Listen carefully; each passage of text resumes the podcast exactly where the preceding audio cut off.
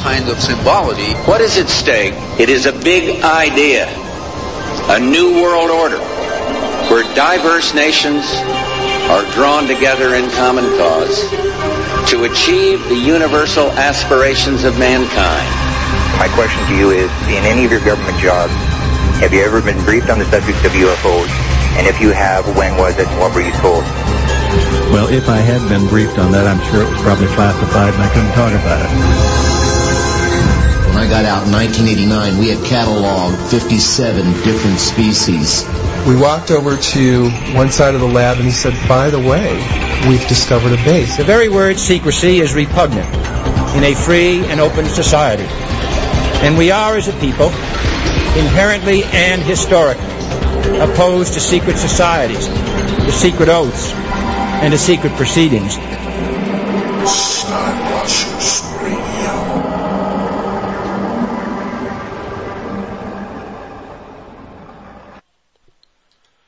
All right, everybody, welcome to Sky Watchers Radio here on this beautiful 10/26/2011, Wednesday, the 26th, 2011. Halloween is right around the corner. And for everybody who wants to talk about spooky stuff, we got some spooky stuff for you tonight. But as always, the co-host here tonight is Mr. Brian McComas. Welcome, my friend. How are you doing tonight? Hey, I'm doing great, Angel. I sound a little under the weather, but I'm not. It's just allergies. So do forgive me if I sound like I'm sick. I'm not, but I'm doing great tonight. I'm excited about the guest. I've been reading about him for a while. I honestly didn't really know who he was beforehand, and that's kind of rare, but man, he's been all over the place. He should be famous. Yes. I should know him. I need to do my homework. That's what I'm saying. I need to do my homework. Paul Dale Roberts is going to be our guest tonight. That's the man who Brian is talking about, and he's actually been on the show probably more than you have, Brian. I mean, he's been on the show a few times. He's been on Jackal's Head, of course. Really interesting fella. He's been all around the world, and he just got back from a little trip down to Area 51, and we're going to talk tonight to Mr. Paul Dale Roberts about his trip to Area 51. And the mysteries surrounding that base. Of course, this is a ufology-based show, so Brian, what do we do around here? We talk ufology, right? A little bit ufology. Oh, yeah. Paranormal, ufology, aliens, abductions. It's all. Well, guess what? This guy, Paul Dale Roberts, has a little bit of all that mixed into his story. You could talk ufology. You could talk about the Chupacabra. You could talk ghost hunting. You could talk the Loch Ness Monster, Bigfoot. Just about anything. This man has been around. In fact, Brian. I know. I was just going to say. I even see he's been on an episode with the Mayan prophecies of 2012. He's been all over the place. This guy's been all over the place. I know he has a very lengthy bio. You want to read the bio here for the audience so they can see who exactly we're talking about before we get him on the air? And he's going to be with us in about 15 minutes, guys. But here, you want to tell the audience his bio real quick? Yeah, I'm going to go ahead and spit this out, guys, and this is a really long bio. First of all, his name is Paul Dale Roberts. He served in the United States Army from 1973 to 96, or from 76, working with the CID, that's the Criminal Investigation Division, and the DST, which is the Drug Suspension Team, from 1979 to 1986. He re-enlisted in the Army, but this time with military intelligence as an intelligence analyst with the Photo Interpretation Center in Korea. Later, Roberts became an OPFOR, Opposing Forces, Soviet Threat Instructor, teaching elite troops like the Navy SEALs, the Army Special Forces, Army Airborne Rangers on how to use variety of Soviet-made weapons. He's also well known for dancing. He's a professional dancer. He's made appearances in movies and commercials during the 1970s to the 80s. In 1979, Roberts had the Guinness Book of World Records record for dancing 205 hours. That lasted for one month. Man, I know I dance, guys, and I'm tired after 4 hours. I get out to the club, man. I'm telling you, this guy did it for a month. Now, this all is impressive, but we're going to keep reading about his bio. This record was shown in Ripley's Believe It or Not. After holding the record, Roberts performed as a dance extra in Roller Boogie and Skate Town, USA. Roberts later made a few disco dance commercials, and appeared on several Korean TV shows and movies, including a reality television show. I believe it's called Incron, but that's over in Korea. I don't think it's in American culture. In 2007, Roberts appeared on several reality television series and became known as a reality actor after roles on Showtime's Penn and Teller, their series Bullshit. Most everybody knows about that series, so that series is awesome for him to even be on that. Yes. He was involved with the Mayan prophet. Go ahead, Angel. I'm sorry. I'm just saying yes. I'm agreeing. Okay. Awesome. Yeah, he was involved in, it looks like it was an episode called The Mayan Prophecy of 2012. Conversations with the serial killer, the Richard Trenton, Chase episode, and Ghost Girls TV with Shannon McCabe, and celebrity psychic Nancy Bradley. Roberts has appeared on Mysteries of Angels and Demons documentary. He's also discussed demonology. He is involved with segment episodes of Monster Quest on the History Channel. The episode he is involved with deals with, now this is a misprint here on his bio, but I believe we're saying Sasquatch and Mothman. They put Bat Squatch. I think they're talking about Sasquatch and Mothman. He was involved in he was involved with the Michael Jackson series called The Search for His Spirit. And that aired on November the 6th, 2009. Roberts is a freelance writer who has written travel articles, comic book reviews, and paranormal stories on ghosts and UFOs. He's been a guest on the X Zone, a Canadian paranormal radio show. He's discussing the connection between military intelligence and UFOs, which that's going to be a good one there. He has been a guest 4 times on the Spirits Wine and Song Paranormal Radio Show from California. He's now been on it just says he's been on a variety of radio shows, appearances, and local TV shows like Nancy Bradley's Intro into the Unknown, and the Sacramento Channel 17 UFO Connections. Roberts is a contributor for Brad, I guess that's Steger's book, Night Stalkers and Creatures from the Dark Side. Stikers, yeah. Creatures from the Dark Side. My gosh, his bio's so long. Man, this guy's impressive, guys. In 1996, he had a part in a comic book, The Legendary Dark Silhouette. It's being made into a movie by an independent movie producer, Howard Nash. Roberts is now the president of Jasma Online, I believe I'm pronouncing it right, a comic book industry promotional company which seeks to promote aspiring writers and artists in the comic book and animation industry. Now we're going to have him on tonight, and of course, like Jackal was saying, he's been on here on PSN several times, and go ahead and talk about that, because I'll be honest, I missed out on some of those shows. If you don't mind, he was on here. Yeah, he was on here once with Lauren Magdalene Eisenhower. Remember her? Oh yeah. They were on here once, not at the same time. We interviewed one hour and the other hour. He's been on my show several times. In fact, one of the most interesting topics we touched on with Paul was about the Chupacabra hunt or expedition that he went down into Puerto Rico, and very interesting stuff. Of course, they never found the Chupacabra, but they never do. But still very interesting stories and interesting stuff that happened. I'm really interested to hear what he's going to talk about tonight, because he's going to talk about coming back from a trip out to Area 51. Yeah, and man, he can talk really about so many topics. That. Well, you're not kidding. I mean, like I said, he could go on and on about just about any subject. But, I mean, Area 51 has intrigued me for a very long time, just because of the simple fact of what might be going on out there. What exactly is going on in Area 51? What experiments are taking place? Is there anything going on in Area 51? Is there a lot of smoke and mirrors? Is it something really going on over there? Are we really doing something there? I've always it's intriguing. Yeah, and Area 51 has so many conspiracy theories and just ideas connected with it. There are groups out there that say it has nothing to do with alien technology. Then there's groups that say that is where they faked the moon landing. If you prescribe to that theory and that conspiracy of the moon landing, they believe it was faked there. There is actually a lot of proof, which I've been following up on this, with World War II, when the Nazis were stealing a lot of artifacts that were considered holy artifacts with supernatural properties, that some of this was smuggled over, and Area 51 would have been the place that they would have hidden it. So there's always that theory, too. And then there's, of course, Roswell crash and the White Sands crash, along with many other, there's actually a very famous UFO crash that happened in New Mexico where they claim they got human organs out of the UFO and they stored it there. Of course, everything that was up in Dayton, Ohio, that was moved over there with the UFOs was eventually supposedly moved back to Area 51. I mean, honestly, if even half of the conspiracies and ideas about Area 51, even if, let's just say 1/10 of them were correct, there would be so much stuff there, it'd be ridiculous.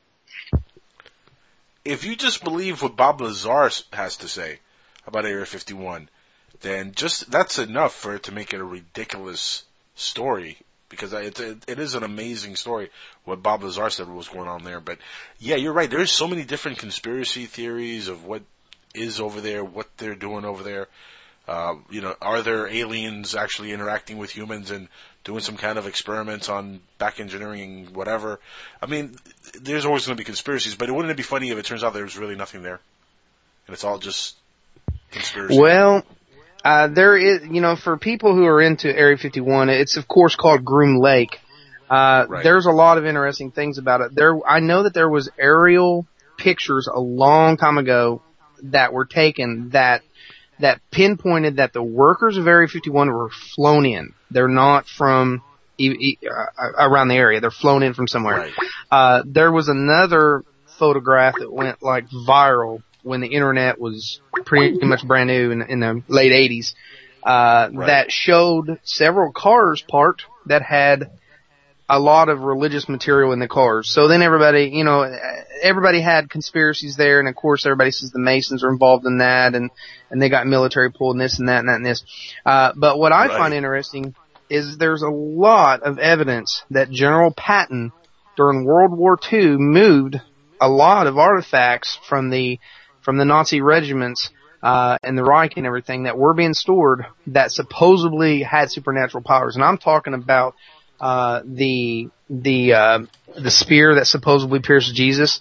There was supposedly some Chinese orb that talked to you, and there were, I mean, the material on that alone is insane. And General Patton did make public announcements about these objects, where they were going, what they were doing, and just that alone, a lot of people say would have been moved to Area 51. We do know it did go to America, and then poof, it disappears.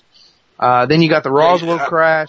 I mean, there's much stuff. Yeah, there's a lot of stuff, and I believe that the Nazis were working on some alien technology. I mean, there's just so much, too many stories about Nazi Germany being involved with flying saucers and alien technology. Oh, yeah, yeah. It just makes so much sense. You know, remember we, like you said, we brought in all the Nazi scientists. We brought in a lot of these guys to work right here at NASA, right here in the U.S., right here with a secret budget that they were given to be able to continue their experiments. That continued here. So who's not to say that the Nazi, movement wasn't the godfather of ufology in a way? Yeah, and there were actually Nazi enlistment posters that were spread through Germany that actually had a UFO on there, and you can still see these in historical museums, and it would say something like, join the Nazi Reich and, support your country and blah, blah, blah. And it would have soldiers, and behind them was a flying saucer. Now, what was that about? There's so much history there with and if the Nazis were involved in supernatural things, the psychic developments that they were doing on humans, involvement with aliens, superior technology, any of that stuff, which I believe they're involved in all of it, then where did it all go? Yeah, and we know here. That's right. We know that General Patton and his squad ransacked Hitler's main castle, where he kept supposedly this spear of destiny, and it was 2 hours later when Hitler found out about this, that's when he shot himself.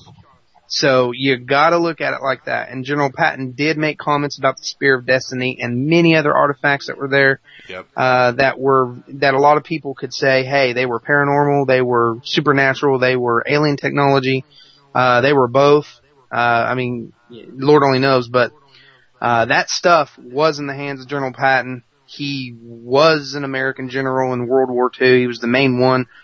Yep. You know, history buffs need to read up on that. I mean, just the stuff there is insane with the documents, the evidence, and these are speeches and documents and everything. And some of the occult things that the Nazis were involved in are well documented.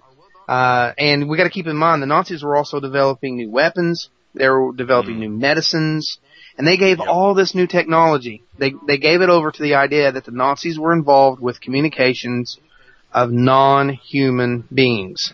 Now, what that was, you know, we don't really know, but you know, history buffs need to look into it. So all that stuff would have been shipped to Area 51. So I'd love to hear what Paul has to say about that. We're going to get with Paul in the second year. In fact, we're going to take a commercial break here in a couple seconds. Real quick, though, I wanted to mention also, you know, as we're talking about the Nazi connection to UFOs, there's also a connection with DMT, the drug DMT. And I was listening to Joe Rogan a couple nights ago on YouTube talking about the drug DMT and his taking the drug and his experience with DMT and seeing the aliens, the little L's with the hats on, and you know, the whole thing, the hallucinations he was having were outrageous, he says.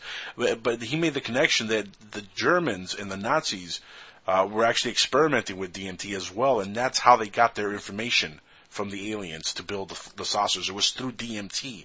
He made that connection, and you know, I want to read more into that because that is an amazing connection, and it makes a lot of sense. Because what other way has all these drugs like LSD, DMT, cocaine, how have these drugs gotten to the streets? Who has created these drugs? The governments. That's exactly right. They make making these drugs for hundreds of years. So who is better to distribute the drug? The drugs. The government. And of course, if they're experimenting with all kind of psychedelics, I mean, at one point or another, they're going to see some shit. Guys, we're going to be right back here with Paul Dale Roberts on Skywatchers Radio. Please stick around. It's going to get really freaky tonight. We got Area 51 coming right back. Anybody wants to call in? 786-245-8127.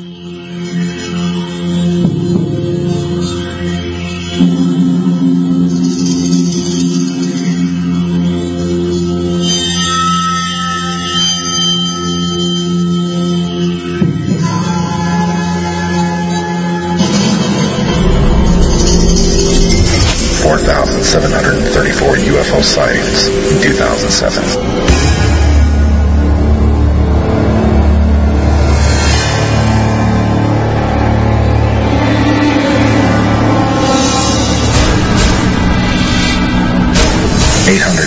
Abductions by aliens or unknown species reported by American and British citizens, and hundreds more unreported in 2007. Suppressed information about collisions with passenger aircraft and UFOs that has been kept from the public knowledge for years, and only one trusted source on information from some of the top UFO researchers in the world. Exclusive information that cannot be found anywhere else on the planet. Trusted, connected, accurate. The UFOstore.com. Expand your personal library with fast shipping and instant downloadable information from the largest selection of UFO products on the internet by going to the UFOstore.com or call on the 24-hour, 7-day-a-week order line at 541-523-2630. The truth is out there, and the UFOstore.com has it. Imagine no longer being tied down to your computer, but having the freedom to take live talk radio with you anywhere you go. TalkStream Live introduces our first ever iPhone application. The talk shows you follow now follow you, and your iPhone is now the fastest and easiest way to stay connected to the best talk radio on the internet. Listen to live talk shows 24 hours a day, 7 days a week. Mobile talk radio from TalkStream Live, now available in the iTunes App Store. Mental disorders are common in the United States and internationally. An estimate 26.2% of Americans ages 18 and older suffer from some sort of mental illness. Now, this figure translates to 57.7 million people who suffer from some sort of mental breakdown. If you find yourself laying in bed on a Saturday or Sunday night, hearing voices while you're trying to sleep, well, it might not be the demonic being from another dimension trying to kill you where you sleep. Might just be your mental illness starting to kick in. So if you're out of meds for the night, then I have just the thing. Come listen to my show, The Jackal's Head, on the Soup Media Network. You can check out our Listen Live page only on www.psn-radio.com. See you there. This ad has been paid for by The Jackal's Head and the War on Terror. War. It's fantastic. Here's a riddle for you. What do the California Gold Rush of the 1850s, secret societies, coded messages, mysterious 19th century flying machines, and an early 20th century outside artist named Charles A.A. Delshaw all have in common? The Secrets of Delshaw by Dennis Crenshaw and Pete Navarro. Go to www.secretsofdelshaw.com to learn more. When you're ready to actually lose weight safely and steadily while being monitored by a physician, the Weight Loss Clinic of Dr. Kim Jacobson is there for you. The family medicine practice was established by her father in 1956 and continues as a medical practice that now specializes in weight reduction. Dr. Kim Jacobson joined the practice 20 years ago as both a family medicine practitioner and weight loss specialist. The Weight Loss Clinic utilizes a combination of appetite suppression medication and vitamins to produce great results, usually 3 to 4 pounds per week for most patients. Now you can change your lifestyle while still enjoying your own food, just less of it. They offer a choice of 2, 3, or 4 week plans. So whether you just need to lose a few pounds or a lot, the Weight Loss Clinic of Dr. Kim Jacobson can help you. They're located at 5454 Northeast 4th Avenue in Miami, just 2 blocks west of 54th Street and Biscayne Boulevard. Call them at 305-751-0091. They'll be happy to answer any and all of your questions. That's 305-751-0091. Get started on a beautiful new body today with Dr. Kim Jacobson and the Weight Loss Clinic. Roswell, UFOs, flying saucers, alien abduction. Are we alone? Information regarding this and many other questions about the unknown are only a click away at www.theufostore.com. The UFOstore.com offers hundreds of DVDs about UFOs, aliens, crop circles, conspiracies, Bigfoot, suppressed science, ancient mysteries. Log on to www.theufostore.com and request a free UFO Store catalog. The UFOstore.com, the largest selection of UFO products on the internet.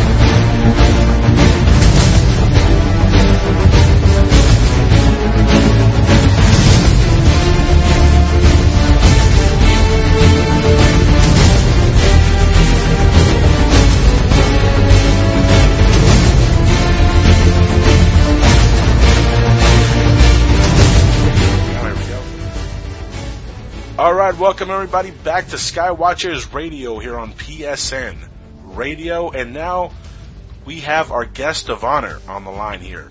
Mr. Paul Dale Roberts is finally joining us, but before he is on air with you guys, Brian has a couple of things he wants to share with you guys. Hey guys, the call-in number for questions and comments tonight is going to be 786-245-8127. I'll say it again, 786-245-8127. We ask that anyone calling in, please keep questions and comments on the subject of tonight's show. And like my co-host Angel said, we have Paul Dale Roberts here. He is part of the HPI investigations which is the Haunted Paranormal Investigations, and they are international. Mr. Paul, you are live on the air. Go ahead and say hello. Welcome. And hey, welcome to the show. How's it going, Brian? How's it going, Jackal? Well, as our partner Rick would say, greetings, Earthling. I like it. Paul, it's awesome having you back on here. We haven't had you on in many, many months. Many, many months. Mm-hmm. In fact, a lot has happened since the last time you were on Skywatchers Radio. And last time, Brian wasn't even the co-host here on Skywatchers Radio. It was somebody completely different. But now, he's the co-host, and you're back, and you got a lot to tell us about Area 51. But let's not only start there, because I'm sure a lot has happened to you since the last time you've been here. What have you been up to, my friend? Well, I went to Jamaica, and I investigated the White Witch of Jamaica. Yes, the White Witch of Jamaica. She was a very petite little French woman. She has some African slaves, and she was known to kill. She had killed four of her husbands by poisoning or have another slave strangle her husband to be at the time, And also, too, after she got rid of all her husbands, then she would have sexual liaisons with some of the black slaves. And what would happen if she had sex with one of the black slaves, he had about a week to live, and she would have him killed. So she was a very, very evil woman, and supposedly she still haunts the plantation. And not only did I do that, but then I went over on a boat ride over to Haiti to interview a voodoo queen. And she gave a prophecy, and they blindfolded me and the whole works in a Jeep, taking me to this shack. I wouldn't even call it a house, it was a shack. She comes out with a bodyguard holding a machete, and I thought I was going to lose my life right there on the spot. But the guy who took me over there knew her very well. I guess he read some of my stories and everything else, and I think he bought my book. And so anyway, she gave a prophecy about the United States. She says that we are, while we go into 2012, that we're going to have a monetary collapse, that the money system's just going to completely fall apart. We won't be able to use our credit cards or anything like that.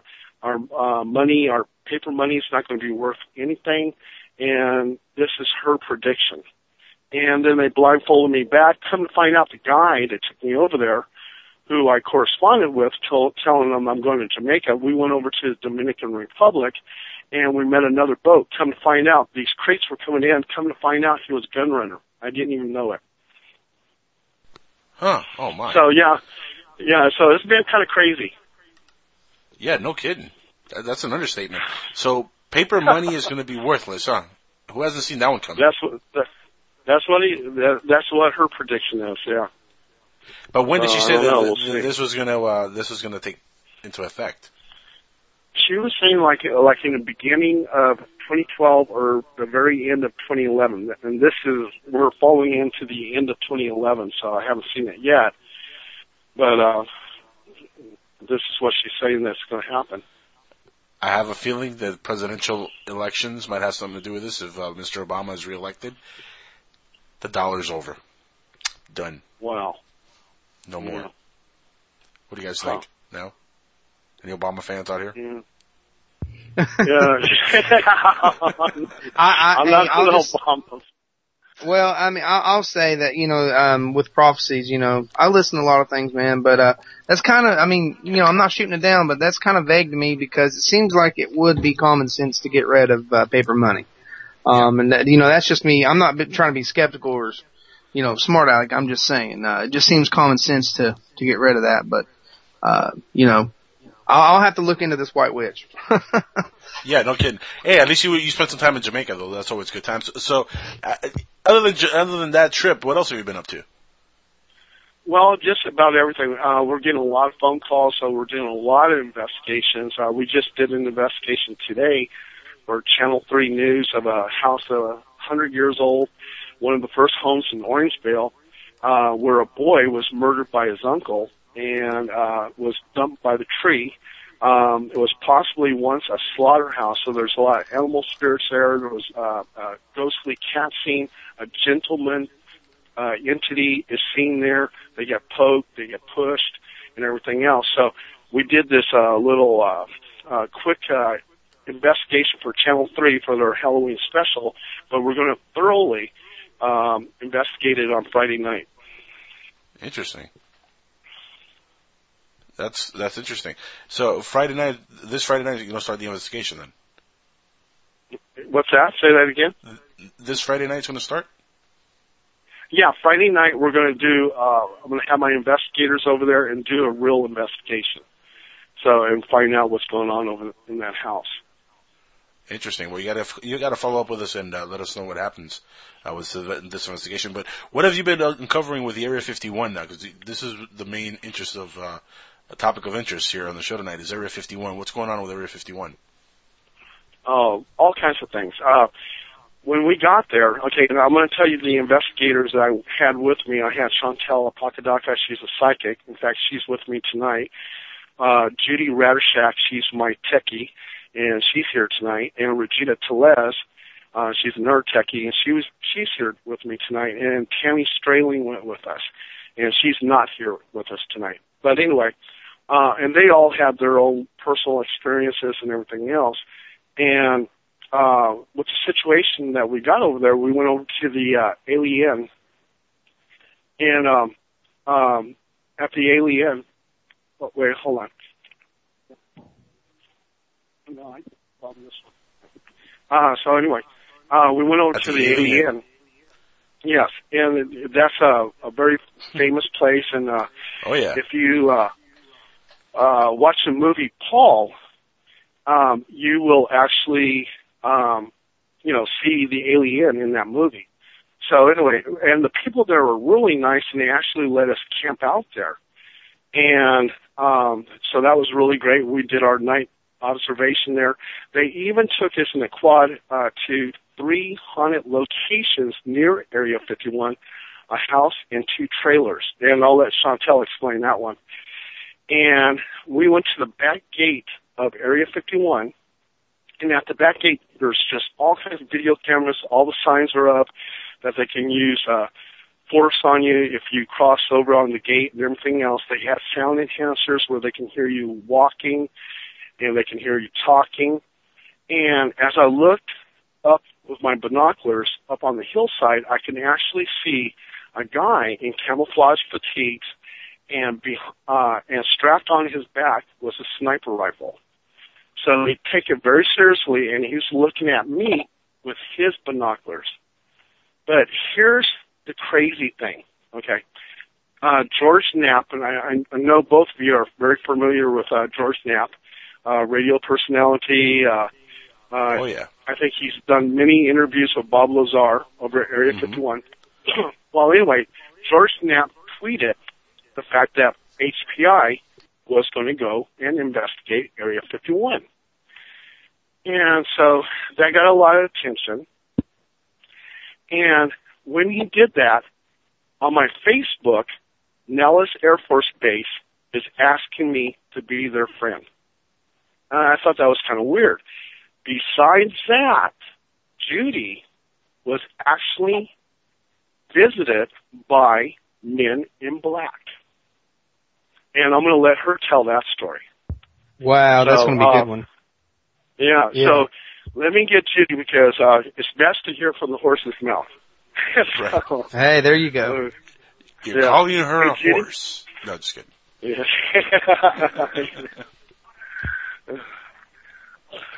Okay, here comes Judy now. And Judy's going to explain to you her misadventure with the men in black. So, Judy, go ahead and take it away. Hi there, how are you? Good evening, Judy. Welcome to the Skywatchers Radio. Now, what's this I hear about a men in black encounter? Okay, so a week before we ended, it was about 4 days before we went to Area 51, I was actually outside of my garage. And my daughter comes running up saying, "Hey, Mommy, you got friends coming over here." And I'm like, well, I'm not expecting any friends. So I look outside the garage, and I see 2 men who are all dressed in black, and they have sunglasses on, walk up to me. And I told my kids to go inside because I didn't know who they were. And so I tell them, I'm like, okay, who are you, you know? And they didn't say anything. And they didn't have any name tagged showing who they were. So I was kind of like, what the hell is this? And so it was like I stepped into a portal. Once the men started talking to me, it was almost like I couldn't stop talking to them. And they asked me questions like, have you always grown up in Elk Grove? How do you know specific people? And they made no mention to me going to Area 51, but it was almost like they were prompting me to say something about it, or to, it was almost like they were trying to intimidate me to where I wouldn't go. Because of the fact that we were one of the first teams to take soil samples and stuff like that, and we had posted that online and people knew about it, it was almost like they were trying to get me not to go. And it was one of the weirdest experiences I've ever had in my life. That is awesome. And now, is it Jenny or Judy? It's Judy. Judy, okay, Judy. Well, I'm the other co-host, Brian McComas. I wanted to ask you real quick while you were talking about your encounter with the Men in Black. I have a very, very good friend of mine who is, well, she's still an investigator in alien abductions and things like that. And she's kind of skeptical, but she's ran across things, and she had an MIB experience. And I wanted to ask you some of the things that she noted. And I wanted to ask if you felt like that they were human. Now, I know they look human, but... Okay, so let me tell you this.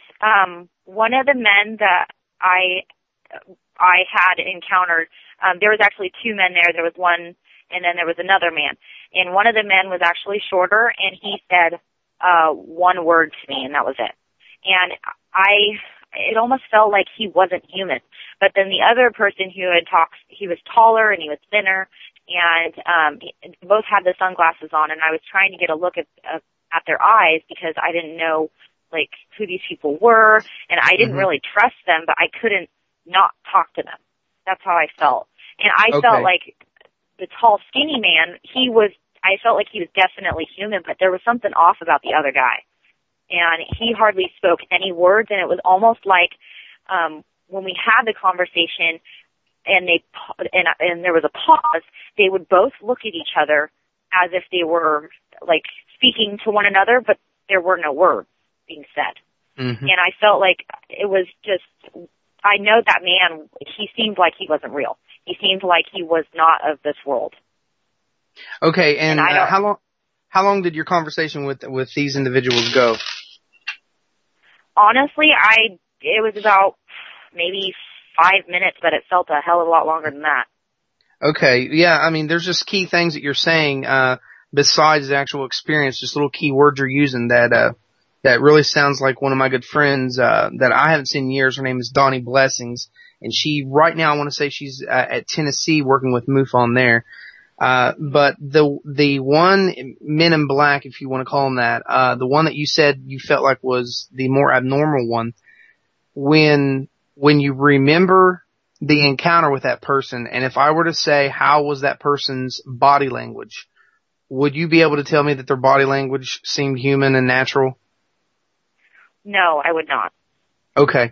Well, I mean, I don't want to coach, you know, I was just asking these questions, but the reason I say that is because this is the second story that I've heard, like, from the horse's mouth, if you want to say, from somebody that with a credible story, and an experience with it. And, the first person, I knew him very well, and they were scared out of their mind, and they actually left investigations to come back into it later, but, they were terrified, and they kept talking about the body language.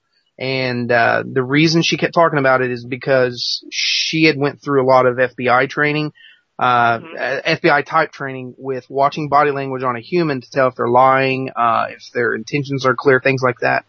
And the Men in Black encounter she had, the body language was just way out there. I was even told when they walked away, they didn't sway their their hands. Like their hands were just lifeless at their side, and it was really weird. But it was weird too, because it wasn't as if they walked up. It was more as if they like just appeared. You know what I mean? Yeah. Like it's so hard to describe because it was so. I felt like I was going crazy. And I called Paul immediately because I honestly didn't believe what happened. I thought I was being delusional or whatever. And Paul goes, you need to write this down immediately. And so I wrote word for word everything that happened. I even drew a picture of what they looked like. And it was like I stepped into a wormhole and I was stuck there until they let me go. Yeah, that's interesting. After I was, and their body language was so weird too, because it was like when they were talking to one another with their head, it was like they looked at each other to confirm or to communicate without even saying anything. But that was it. It was that was the only thing that they did. They didn't do anything else. They didn't sway side to side. They didn't move their arms. It was just so odd and bizarre. I honestly felt I was going nuts. Yeah. I'm not trying to lead or anything, and I have said some things that, you know, some professionals would say is coaching you, but you already had your experience, you told it before, and we're just, you know, the listeners are hearing about it here on this show.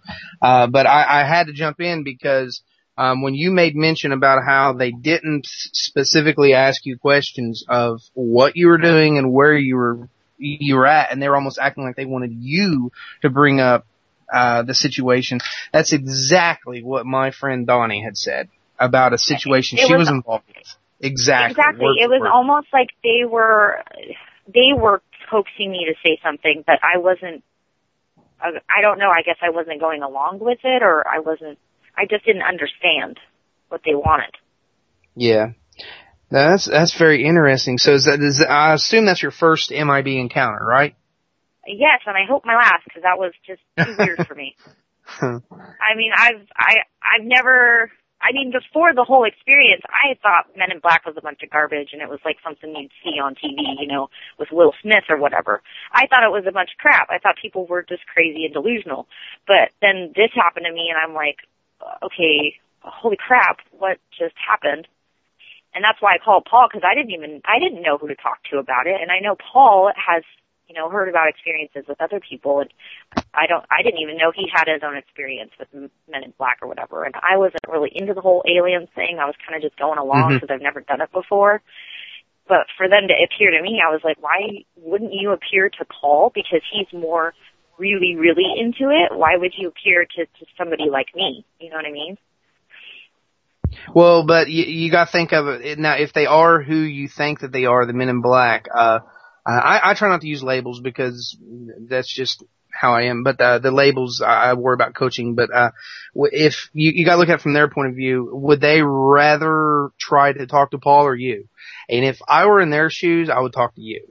The reason why is because Paul might catch on. There might be something going on that you didn't catch, and maybe Paul knows a defense to it or some psychological tricks. It could be some telepathy thing. Now I've heard some crazy stories about the Men in Black. But even when the Mothman was really big seen down here in Point Pleasant, there were Men in Black encounters, and everyone was questioned on the street, and it was the most public display that the Men in Black has ever done, and I think it should be in the history books. Anybody that follows Men in Black should definitely follow the Mothman of Point Pleasant and the Men in Black going out in the streets in front of hundreds of people. But what you just said was really awesome. It was a great experience and a great story for everyone to hear here. Well, thank you. I know, because I was doing some research too, and they were saying that the president was only up to level 17 clearance, and then there's like 20 other clearances above that the president doesn't even have to know about.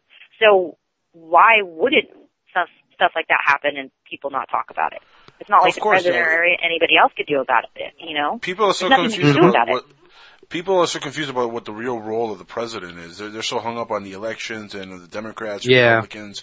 They run this. The reality of the matter is the president is a puppet on a string, and he's being pulled by all kind of different directions, by all kind of different people with different agendas. And a lot of these agendas are involving black projects, black operations, black ops. You know, things that their work on Area 51, crazy stuff that to the rest of us might seem like insane technologies, but this is stuff they've had for many, many years now. It doesn't surprise me that there is such things as Men in Black. In fact, I had Nick Redfern on, who wrote a book about the Men in Black on the show here not too long ago, in fact, and we talked about different encounters with the Men in Black. It is kind of surprising to hear that they almost seem alien-like though in the way they move and their mannerisms. That I've never heard before, though. That's the first. It's almost as if they're telekinetic, like they could speak with just their thoughts instead of actually using human inflection or voices or anything. It's not like they have to use that. It's almost like they can speak in a different way, and we'll never catch it because we're just regular people. So at any point, was there communication, though? I mean, did they speak at any point to you? They did. They did actually. I know that because they came up to my garage, I was kind of so kind of off-put about it. I didn't know even what to say, and they didn't say anything when they first walked up. They just kind of stood there and stared at me, and I was like, okay, well, I'm like, so do you think the end of the world is going to be in 2012? That's the first thing that came out of my mouth, out of anything else, right? And then that weird one guy that I was telling you about, he tells me, he goes, the only person who will know is God. And that's it. That's all he said. That was it. But the way he said it was in his accent. That's the one thing that I can always remember is I've never heard an accent like that before. Because I've never, it wasn't Australian, it wasn't British, it wasn't American. It was some kind of accent that I've never, ever heard before. It was the weirdest accent I've ever heard. It was from the future. And that's the only thing he said. And then the rest of the time, the gentleman had said, so you've lived in Elk Grove. He never asked me, do you live in Elk Grove? He assumed that I lived in Elk Grove. I'm like, yes. And I had a paintbrush because I was painting a picture of Paul at the time. And the picture with Paul had like aliens and all that stuff because I know he's all into that stuff. And I had the paintbrush in my hand, but I had knocked the picture that I'd done. I knocked it on its side so they couldn't see it before they even showed up. And I had the paintbrush in my hand, and he goes, painting? Like that? And I was like, yeah. And he kind of, like, looked over as if, what were you painting? Almost like he was telling me, what are you painting? Right. And I'm like, just a piece. And it was just very short, like one-word sentences, and that was it. And then they just... You think that maybe they were after Paul in some way, and they started maybe tracking you because of Paul? It could be very true, because Paul and I are, I'm just like second-hand man now. And just because it's happened doesn't mean I'm going to stop doing what I do. I'm going to do ghost hunting. I'm going to go look out even more because of this, because I'm curious. I mean, who wouldn't be? The amazing thing that really gets to me is, they would show up at your house because you're doing these things with Paul. But yet there's a TV show called Ghost Hunters on TV, and nobody goes to those guys' houses. What are you folks embarking on that it's catching the attention of the Men in Black? Because you're obviously doing something right that they're not doing on the TV show. Well, let me tell you this: we had planned this whole thing with Robert Winter in the Winters Group. And we had been told by Robert Winter that if we go out and take soil samples, that he has access to two different labs in two different locations. That way the government wouldn't know where they were. Of course they would know. But what we did is when we were there, we actually took soil samples and we found these, Paul had identified them as microphones. So if you took a step, they would be able to hear you anywhere you were out there. And we found a whole bunch of these little microphones, and we put them in the bags, and we took dirt samples and soil samples and rock samples, and we put these all in these bags, and we sent it to Robert Winter. Well, Robert Winter called us back a month later because Paul couldn't get a hold of them, and he goes, I don't have them. he goes, I made the whole thing up. And we're thinking, okay, well, I don't understand. Like, you said you were going to do this stuff for us. Were you just making us do the legwork and then finding the evidence and trying to get it yourself? You know, so it was kind of odd. And Robert Winter was actually supposed to show up at Area 51 with us, and he called us that night and told us that his brother ended up in the hospital. So it was kind of odd, the whole occurrence in the thing, you know. Are you sure he wasn't threatened? You know, I'm starting to think he was. That might be why. He gets too close to something, and that's exactly what will happen. Yeah, I mean, because I've heard a lot of MIB stories, and it's not uncommon for them to come to your house. In fact, I've even heard of them coming in casual civilian clothing, but they always wear those big shades and they act military like you, even when they're in casual clothes. But there's always one or two out of a group. Like, even if 8 or 9 of them are at your door, there's always 1 or 2 of them that just seem really inhuman, while there's, you know, and if it's just 2 of them, somebody usually always says one seems human, one does not. And it's always the same thing. It's like that with the Point Pleasant, Mothman case. There was also a case in New Mexico that was real big with some Mexican girls that went up on a hill and they found some kind of creature, and men in black came there, and I mean, it was just, you know, it was the same thing that came to the girl's house, but you know, it's just a really interesting experience that you had, but with the other you said his name was Mr. Roberts. Or was his first name Robert? Yeah, I mean, Paul it Dale, sounds Paul like. That, yeah, no, the other guy. Robert Winter. Yeah, that Robert. Winter. Yeah, it sounds like that he might have been told, you know what to say. I mean, I'm just saying, because you know, the human spirit, it's not natural for someone to say, "Hey, I made this up," or "Hey, I wasn't going to do this." You know what I mean? Yeah, and the fact that whole situation happened because even when Paul was trying to call him, the phone would cut off, just go dead. And that's just not something that happens all the time. You know what I mean? Like, there has to be a reason why that's going to happen. And he would try to call Robert, and then, of course, Robert said he would try to call him, and then it wouldn't work. And just the communication between the two kind of got blown out of the water because they couldn't contact one another. And it was almost like somebody was in between there to not let that happen. Okay, and before this, you said you weren't really into the aliens and UFOs. Is that correct? No, not at all. I was like, oh, really? We're going to Area 51? All right, whatever. Okay. I was just. It's amazing how that. I thought Paul was a crazy person, but he's definitely not. He's dead on. I'm telling you.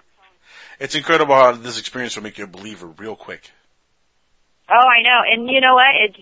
It makes me destined to find the truth. Now, speaking of which, what is the truth, do you think, of what's going on out there in Area 51?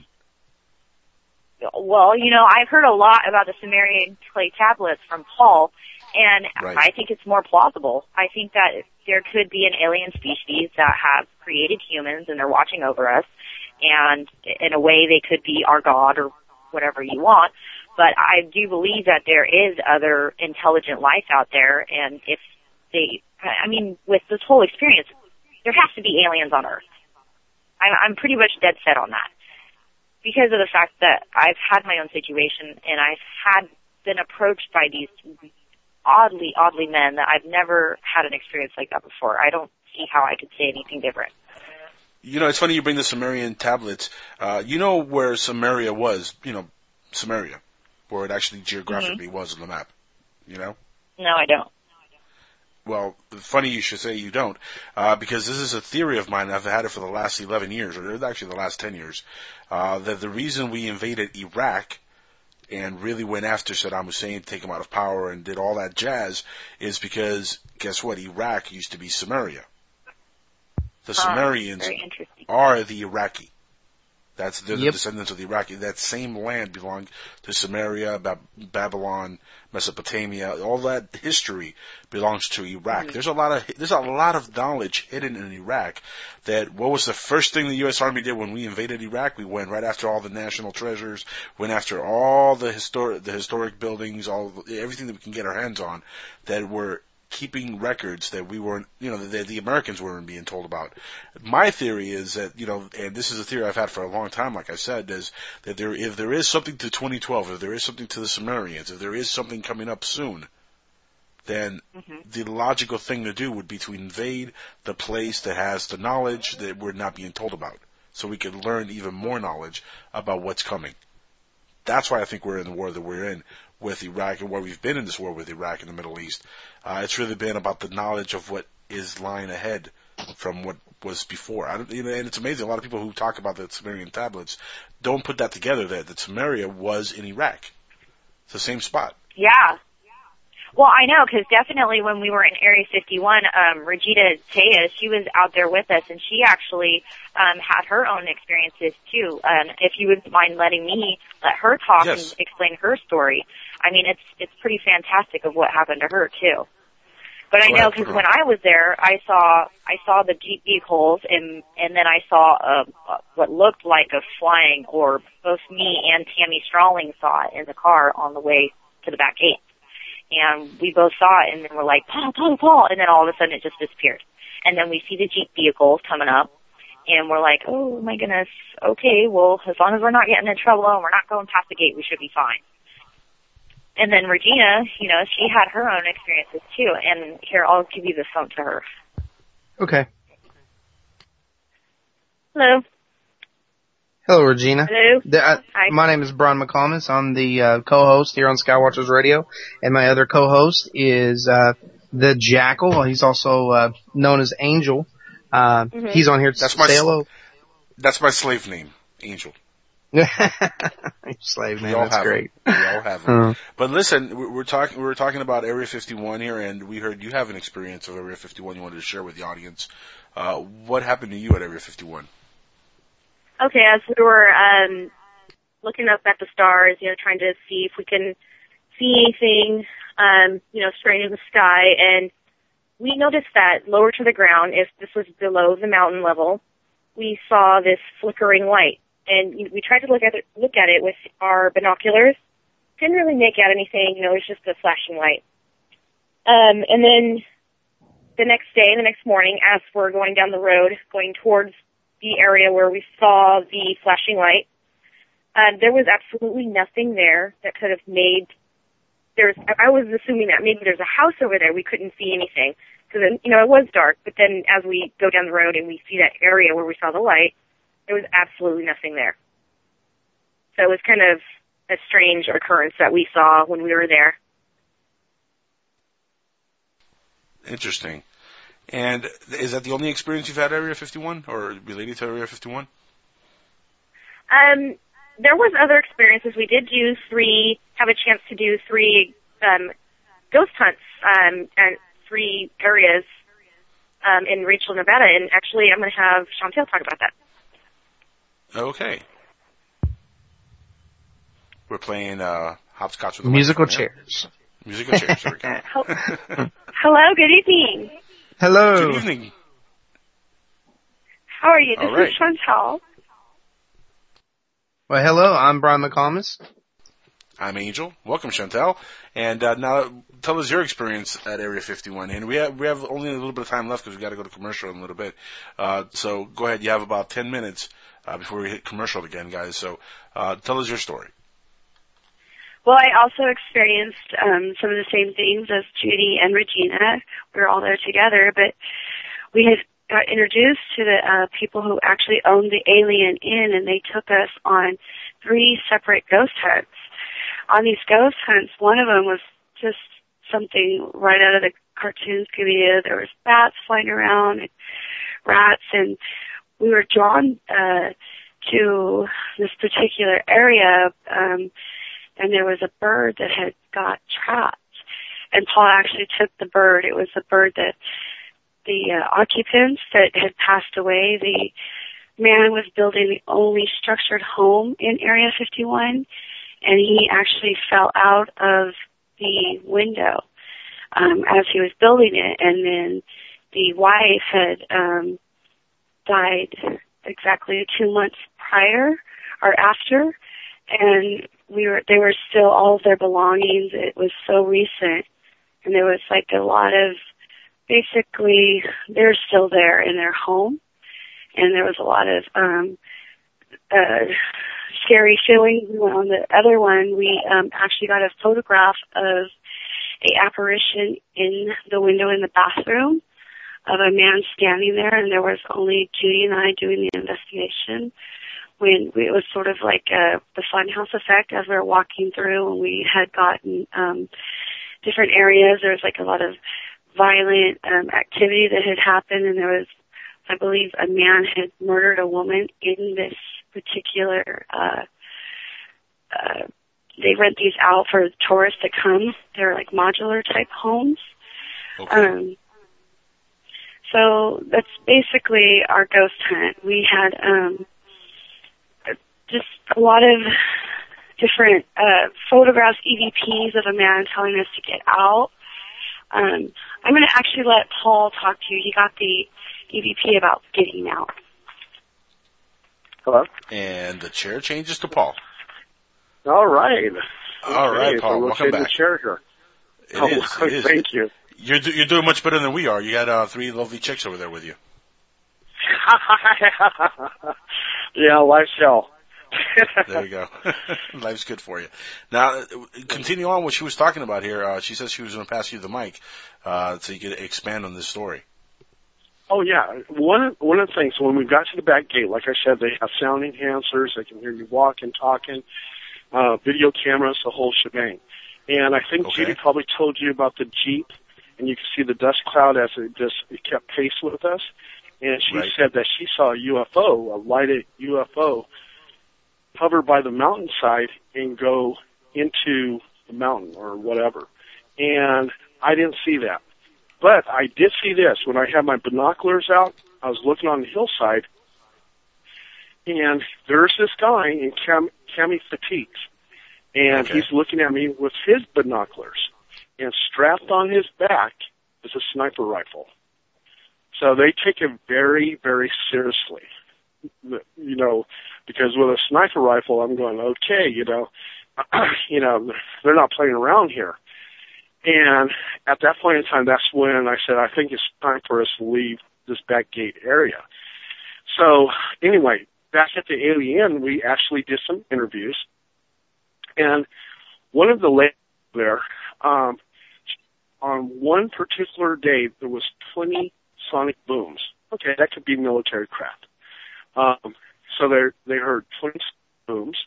On another day, she said she actually saw a military-type craft that sort of looked like a UFO.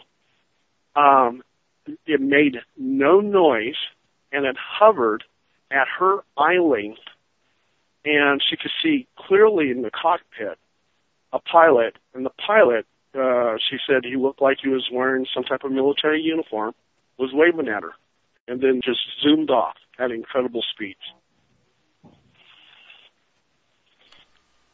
That's amazing. That's wow. Yeah, now, when you say incredible speeds, are we talking about faster than the speed of sound? Faster? I mean, how fast are we talking here? She said that it moved so quickly, it was almost like if she blinked her eyes twice, it was gone. And how big was this object? She said it was the size of two SUVs put together. Wow, that's pretty big. Now we're talking Suburban, like the SUV Suburban? I would say Suburban and sideways. Man, that is pretty wide. Geez, Brian? Man, I'm just taking all this in. But my biggest question, though, Paul, is... did you, I mean, you're planning this trip, I assume you planned the trip to go to Area 51 in advance. Did you record anything other than getting samples and things like that? Did you, have cameras and video? Yeah, we went and got soil samples, and I don't know if Judy told you that. But yeah, she got soil samples. Yeah, and I sent it to the Winter Group. I'm sorry, the Winter Group. And that is run by Robert Winter, who happens to be the nephew of Edgar Winter, the rock star. Oh, okay.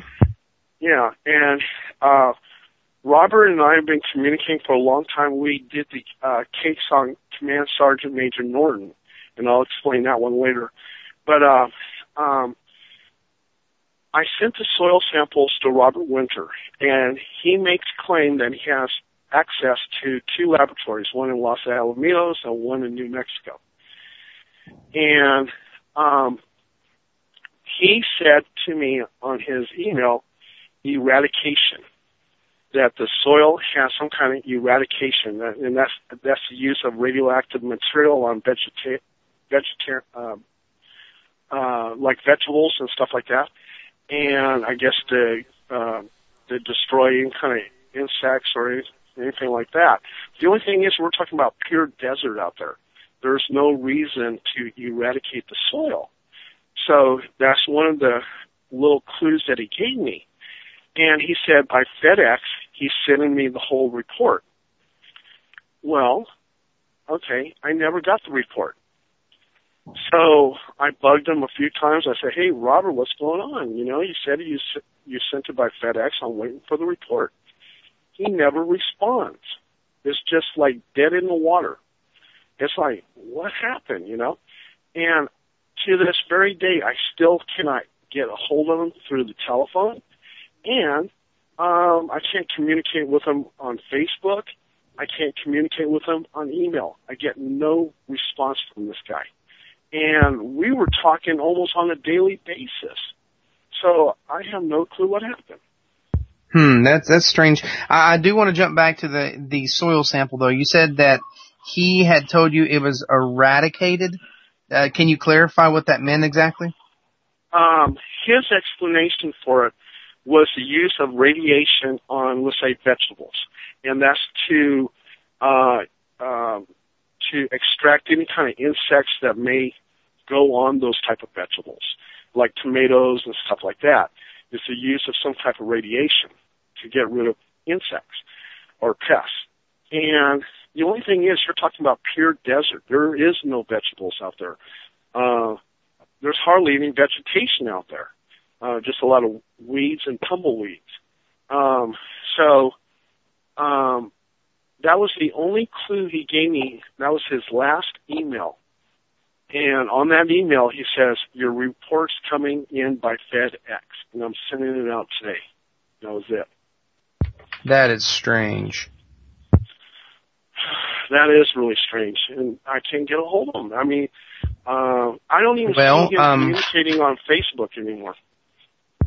Well, are you aware that they had done, that there were several teams of scientists that had taken soil samples of the Roswell crash area, and they had determined that there was high amounts of radiation in the dirt. However, they also proved that the dirt soil that was pulled up from that ranch where the Roswell crash happened was not even the same soil that is native to that area. They had shown that it was moved.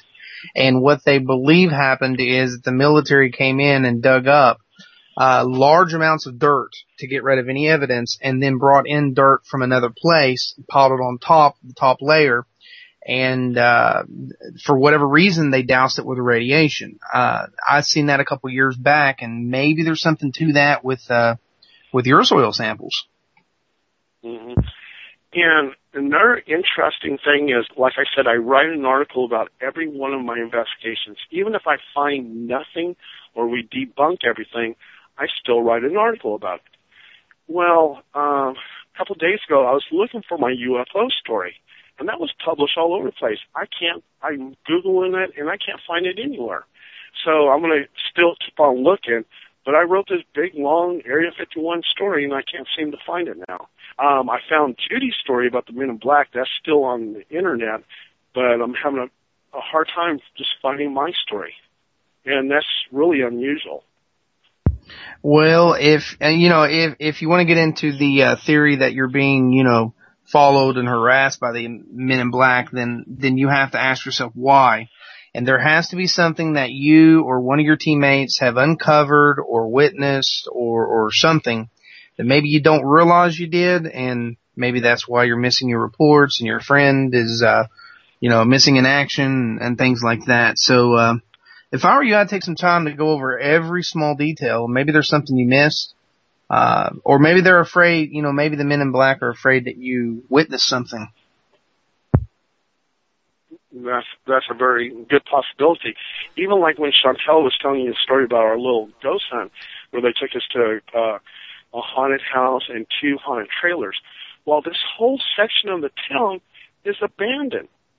Why is it abandoned? I don't understand. I mean, these were pretty normal trailers, very livable.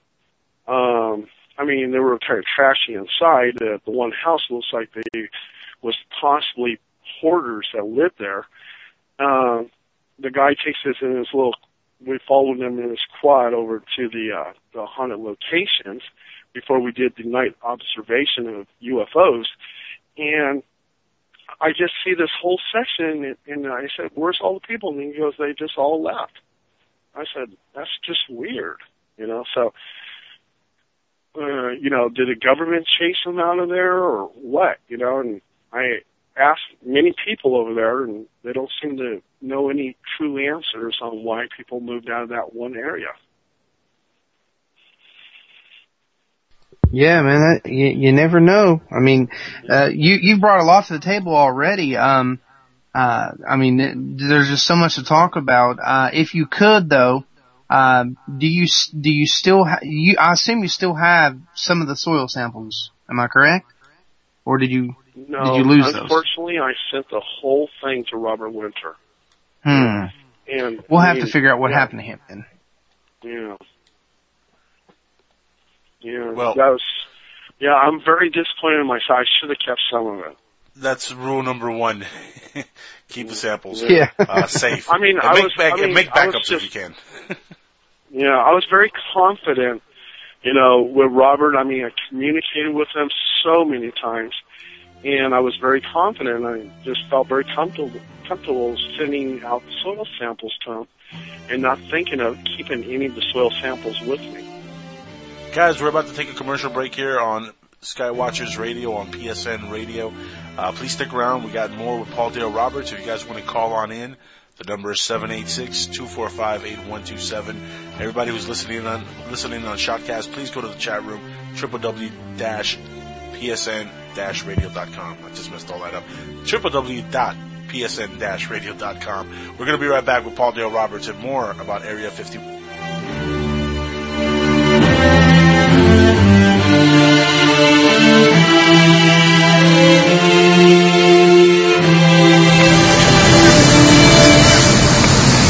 What's up? It's your boy 50 Cent.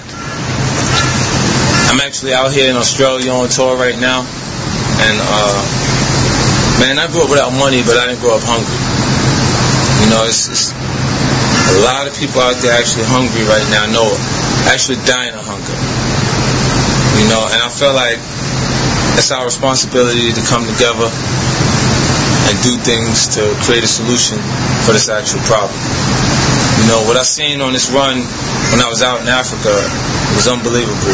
The devastation and desperation of people who don't know where they're going to receive their next meal, or if they're going to receive their next meal. I want to feed 1 billion kids, and I need your help to do it. I need you to utilize your energy, your voice, to provide additional motivation for me at times. My new project is called SK, the Street Kings. And y'all know the plan. I just told you the plan. I want to feed 1 billion kids. It's your boy 50 Cent.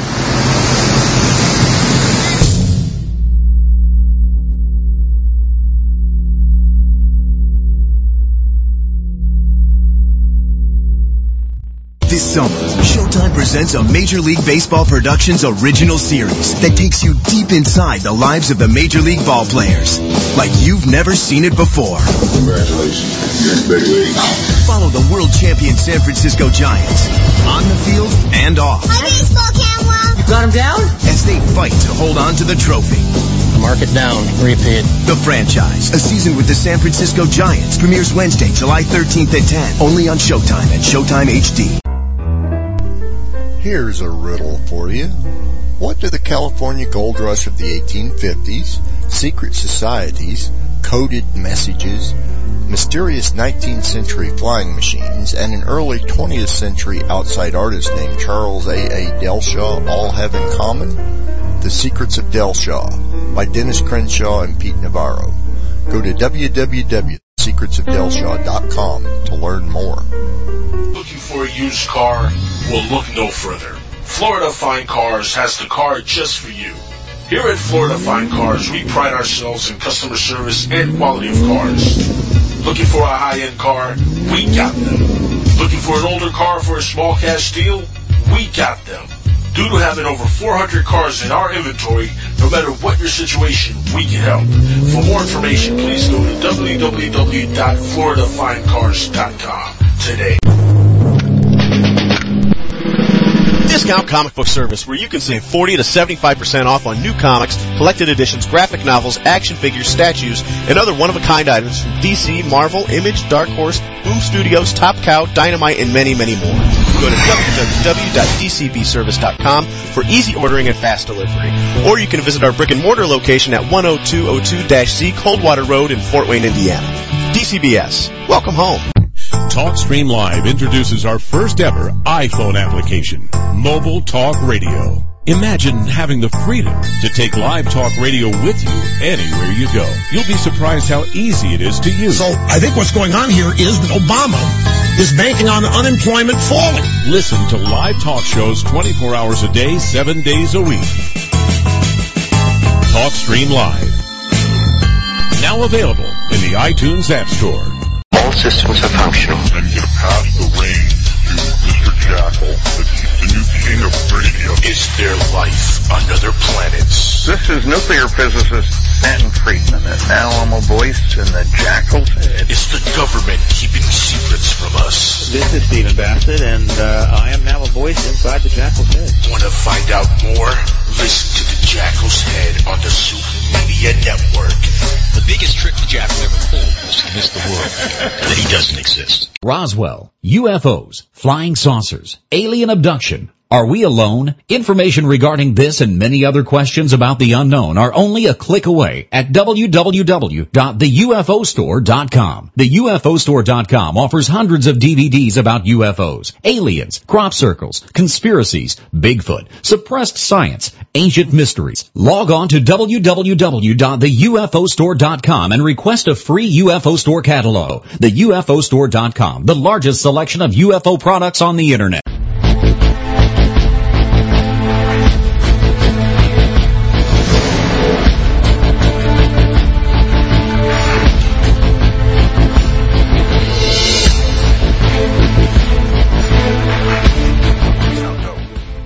Hey guys, you're listening to Skywatchers Radio, and we're here on www.psn-radio.com. Click that, go to that URL, that's www.psn-radio.com, and click to chat and listen to the live radio. You'll be there in our chat room, and we are live right now in the area on the radio, and we have with us Paul Dale Roberts from the HPI Investigations. Yes. You want to go ahead and give out the call-in number? Yes, Jackal? The call-in number. If anybody wants to call on in, the number is 786-245-8127. Any questions you have for Mr. Roberts, please keep it on topic. And go ahead, guys. Start calling in. Okay, and I am your co-host, Brian McComas, and that was just the Jackal that you just heard.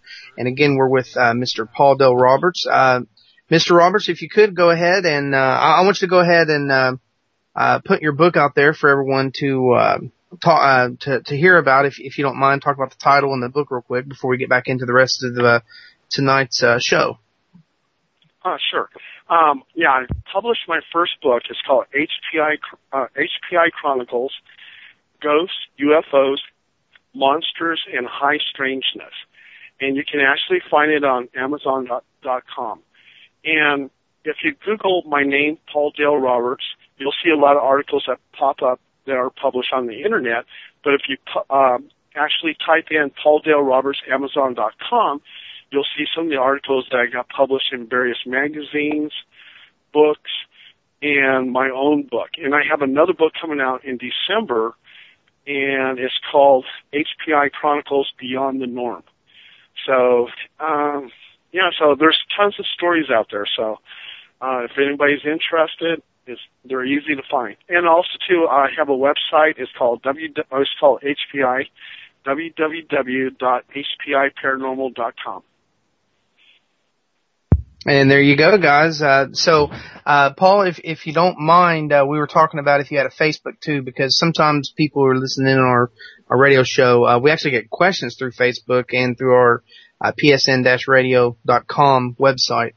I wanted to say I looked you up on Facebook and there's like about 7 different Paul Dale Roberts with your face on there. So I want to make sure that I direct the right people. There's actually even there's actually a paranormal fan club. Now, are you part of that? Did you do that or did somebody else? Yeah. Someone actually did that for me, but I have 4 Facebook walls. One of them is maxed out with 5,000 people, and the other ones I have like 400, 700 people, and the fan club just has few people. But that's the weird thing, and it's so funny is because when I was reluctant to get Facebook, but I got Facebook, and all these people wanted to be my friends, and come to find out, they were reading my story. So that's how I maxed out with 5,000. Okay, well, then I guess it'd be okay for me to direct people to the Paul Dale Roberts Paranormal Fan Club on Facebook. Am I correct? Yeah, that would be better. Okay. And just so you do know, people there. Just so you do know, I actually see 67 on there right now. Yeah, I think 63. Yeah. Well, yeah, I mean, you know, you got to start somewhere. Low number. Yeah. Okay. So everybody, look up Paul Dale Roberts Paranormal Fan Club on Facebook. Find that page, click like, and it'll follow his life and everything he's putting out there. And we just want to make sure that you get out there publicly. Oh, thank you so much, Brian. Yeah, it's no problem. No problem. So, you know, let's get back onto topic. Whatever you want to talk about. I mean, man, this is your show too, even though you're the guest. I mean, the questions I have for you, I'm sure they're going to be the same questions that just about anybody would bring up. And right now we don't have a caller calling in yet, but people are chatting in the chat room a lot. So you just go ahead and take it away, man. Whatever you want to talk about, or if you want to bring on one of your friends or whatever. Okay. Well, I'll tell you how I met the Winter Group, and and that's kind of a unique story. The Winter Group, okay, I was contacted by John Vasquez, and I don't know if you're familiar with him, but he has a book out called Incident at Fort Benning. And I'm not familiar with. No? Okay. In 1977, he claims that there was UFO sighted at Fort Benning, Georgia. And there was a huge formation of soldiers out there witnessing these UFOs. And during that time, the UFOs did a sweep over the soldiers, and they all went into a trance and passed out. And they found themselves in the UFOs themselves being experimented on. And they were actually abducted, some of these soldiers. And there was actual skirmish where there was a lot of artillery shells being shot in the air, and one UFO actually crashed. And so the book, Incident at Fort Benning, it's a very incredible book, and John Vasquez has been on many, many radio shows and everything else, and he's been on Coast to Coast. So I did an interview with John Vasquez. Well, anyway, I said, John, you know, you need people to back up your story. So I put the article out there. I said, anybody that was out at Fort Benning, Georgia in 1977 that actually witnessed these UFOs, please contact me. Well, I started getting people contacting me, and these people didn't want their name out there. I said, okay, well, that still doesn't help John. John was all excited, and he goes, wow, there you go, Paul. You know, I'm not lying, you know. I go, yeah, John, but they don't want their name published. That doesn't help me any. Then finally, one man steps up to the plate, and he is known as Command Sergeant Major Norton. And he commanded a battalion at Fort Benning, Georgia. Well, here's the incredible thing. He was part of the cleanup crew of the UFO, and he said that he had some of those parts, those UFO parts, buried in his backyard in Florida. I'm sorry, not Florida, in Arkansas. Yeah, now I do want to interrupt you and say I do know of Command Sergeant Major James Norton, if that's who you're talking about, and his proof exactly. UFO. Yes, exactly. Yes. Very how famous do you case. Know about him? Yeah. Just through study, actually, I want to say one of my good friends was trying to do a study, I believe, on something he was connected with, and somehow his name got brought up, and he has proof of UFOs, and from what I understand, don't quote me on it, but from what I understand, Mr. Norton, or Command Sergeant Major Norton, his first name is James, he actually had a couple of death threats, from what I understand, through one of my friends. Exactly. Okay, well then we're talking about the same guy, and yeah, I do know a little bit about it. I broke the story. Yeah, I broke the story. Okay, all right. And I got it out there, and it was actually featured on Coast to Coast, on Coast to Coast AM, and he was interviewed by some other people and everything else. So anyway, he was so excited he was going to go ahead and take it to the public, have the UFO debris analyzed and everything else. And that's when I met the Winter Group. And the Winter Group says, hey, we will go down to Arkansas, we will analyze it and everything else. And then that's when James Norton clammed up and said he was being intimidated, he was being interrogated by military officials that told him to shut up and keep it hush-hush. So it just went nowhere.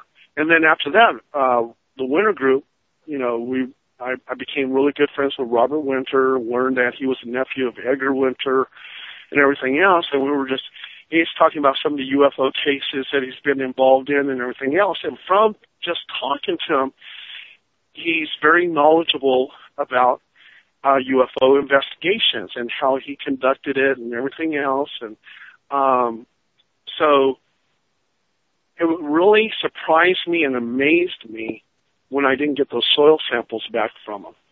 So, from all the communication that I had with them.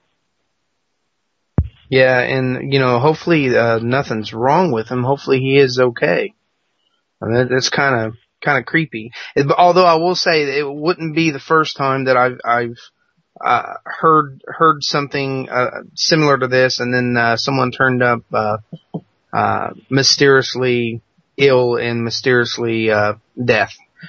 There was actually a young investigator named Kenny Young that was very well known in this area for his paranormal investigations and breaking stories. And he got cancer very mysteriously and very rapidly, and before even half of his family and friends knew about it, he passed away. And it was very strange, died at a very young age. But hopefully you know, there's no real threat there. Maybe he's just hiding. I don't know.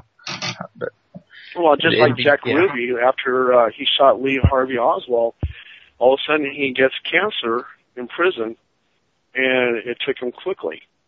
It's like, yeah, it almost makes you think the government was involved. Yeah, and with and you know, there's I live in Ohio, in a community called South Point. And it's a city called South Point, and right across from South Point is another community in Ohio named Chesapeake.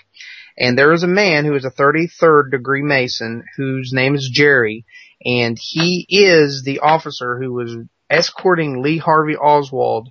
He is when Lee Harvey Oswald was shot, and he's been on History Channel and all kinds of things. And I know Jerry very personally, and there's a lot to that story. There really is. This is a small world. But yeah, Jerry actually, absolutely, yeah, he actually lives just one city away from me. Wow. And you know, it was so funny because when I did the interview with James Norton, his story compared very well to exactly what John Vasquez was relating to me, and all the details and everything else. His story was very consistent. And even Stanton Freeman was involved with that story, and he was talking to Norton almost on a daily basis, and he wanted to get out there and look at the UFO debris and get it analyzed. And another the producer of Sci-Fi Channel's Fact or Fate wanted to also too. They contacted James Norton, and they wanted to look at the UFO debris. And then all of a sudden, like, James Norton just clammed up. He turned down Sci-Fi Channel, he turned down Stanton Freeman, and he turned down the Winter Group.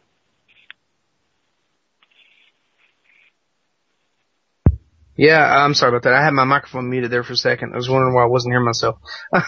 But, yeah, I mean, those things are common. I mean, I don't think you hear that often about threats too much anymore, not like it was in the early 60s and 70s when you snooped around, but I do believe it still happens. I do believe that there are people that are threatened, and there are even groups that take it further than just threatening.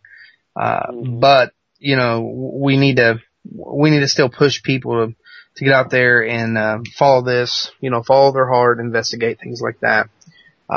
And you sound like you're doing a great job. And I was sitting here reading while you're talking. I'm also reading some of the story about Mr. Norton, and it does give you credit a lot through here, and that's just really amazing. It is indeed a small world.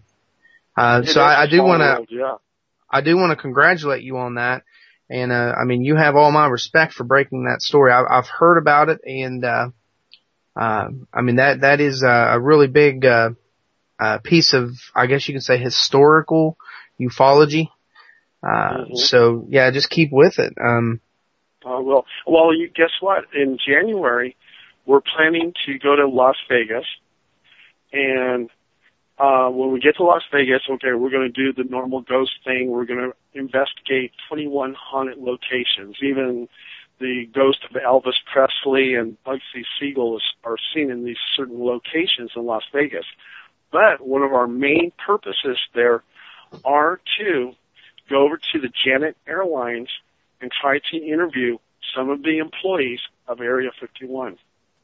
We're going to pursue. Oh, that would be awesome.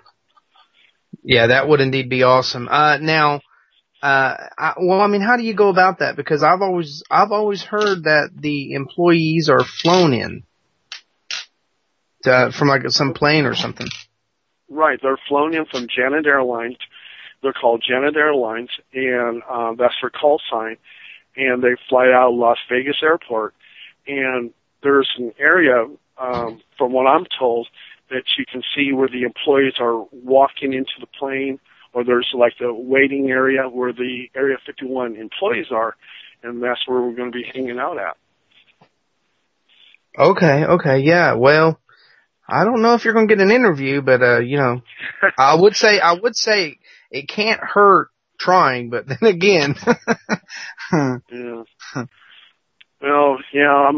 We're just going to check it out and see what we can do. You know, so we're kind of persistent, but anyway.